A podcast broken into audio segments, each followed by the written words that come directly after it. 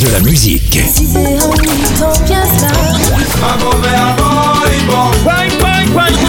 Et des infos. Elle chantera jusqu'à ses 99 ans. Double disque d'or pour son premier album solo. C'est VSM Radio.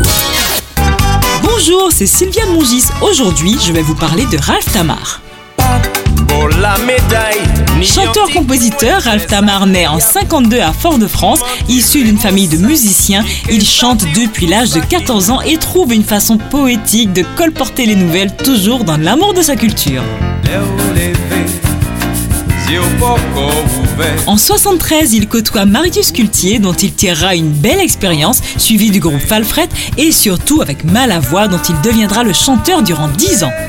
Notre crooner Ralph Tamar, entre sensualité affichée et défense de sa culture, revisite par son éclectisme un panel de sonorités caribéennes.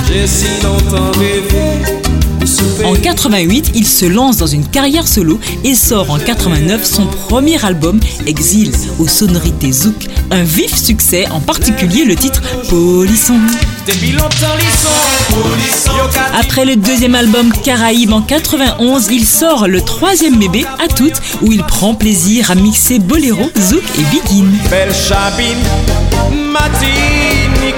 Plongeons en 2005 avec l'album Alma di Corazon, une reprise suave des classiques des années 30-50, une balade latino qu'il adore. Puis en 2020, toujours fidèle à Malavoie pour la sortie de l'album Massibol afin de fêter les 51 ans du groupe. C'était un rencard avec Ralph Tamar. De la musique.